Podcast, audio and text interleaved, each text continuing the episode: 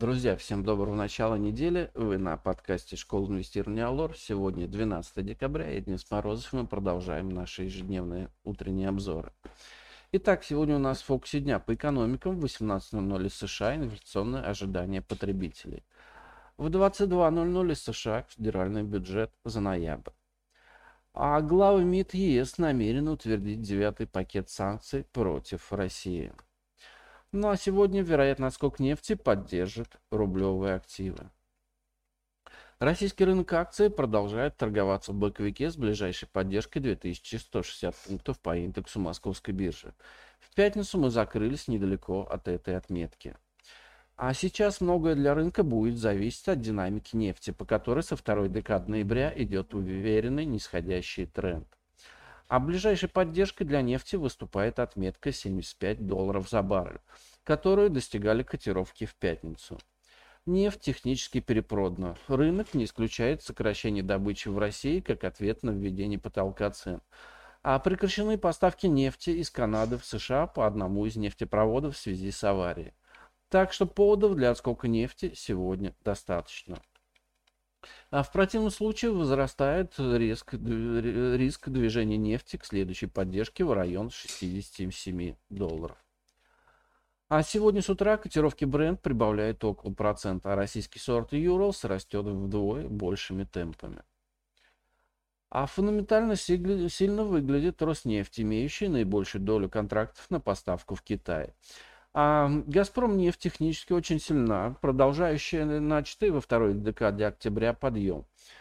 А до ближайшего сопротивления в 500 рублей бумага, бумаги еще расти чуть менее 30 рублей. Значительно ухудшилась ситуация с Алросой. Минфин намерен взыскать с компании в бюджет дополнительно 19 миллиардов рублей налогов. Ждем, что бумага в ближайшие дни будет хуже рынка а в любое время может начать э, выход вверх из боковика, боковика Новотек. В свете ожидания практически неизбежного роста цен на газ в Европе считаем данную бумагу одной из самых перспективных на ближайшие пару месяцев. А многое для компании будет зависеть от решения европейских властей ввести потолок цен на российский газ и попадет ли под потолок СПГ. А сегодня министры энергетики ЕС планируют обсудить этот вопрос, но вряд ли примут конкретное решение. Пока же цены на газ в Европе растут на 5%.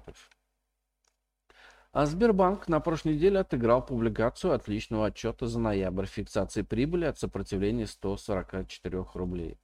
Ждем, что до конца года эта преграда будет пройдена, что откроет дорогу на движение в район 180 рублей. А по доллару рублю? А рубль на падение нефтяных цен и неизбежное сокращение притока валюты в страну не реагирует. А с части это связано с традиционной для декабря слабостью импортеров, которых ждут тяжелый январь и февраль.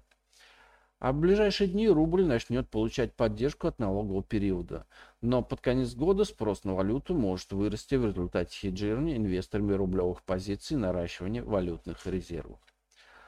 А что же касается сегодняшнего дня, то не исключено повторение сценария торгов большей части последнего месяца. Плавный рост курса рубля в течение дня и сдача почти всех завоеваний за последние час-два торгов. А, друзья, приглашаем вас на вебинар «Итоги 2022 года. Стратегии, которые работают», который состоится 13 декабря в 20.00 по Москве. На нем наши эксперты расскажут о торговых стратегиях, которые эффективны в текущей рыночной ситуации. Регистрируйтесь по ссылке в описании и получите в подарок видеоурок по принципам принятия решения. Ну а на сегодня это все. Спасибо, что слушали нас. Всем хорошего дня, хороших инвестиций и хорошего продолжения недели. Пока. Представленная в этом обзоре аналитика не является инвестиционной рекомендацией. Не следует полагаться исключительно содержание обзора в ущерб проведению независимого анализа. Our Broker несет ответственность за использование данной информации. Брокерскую услугу представляет Our Plus на основе лицензии 077 04 827 103 0 выданной ФСФР России.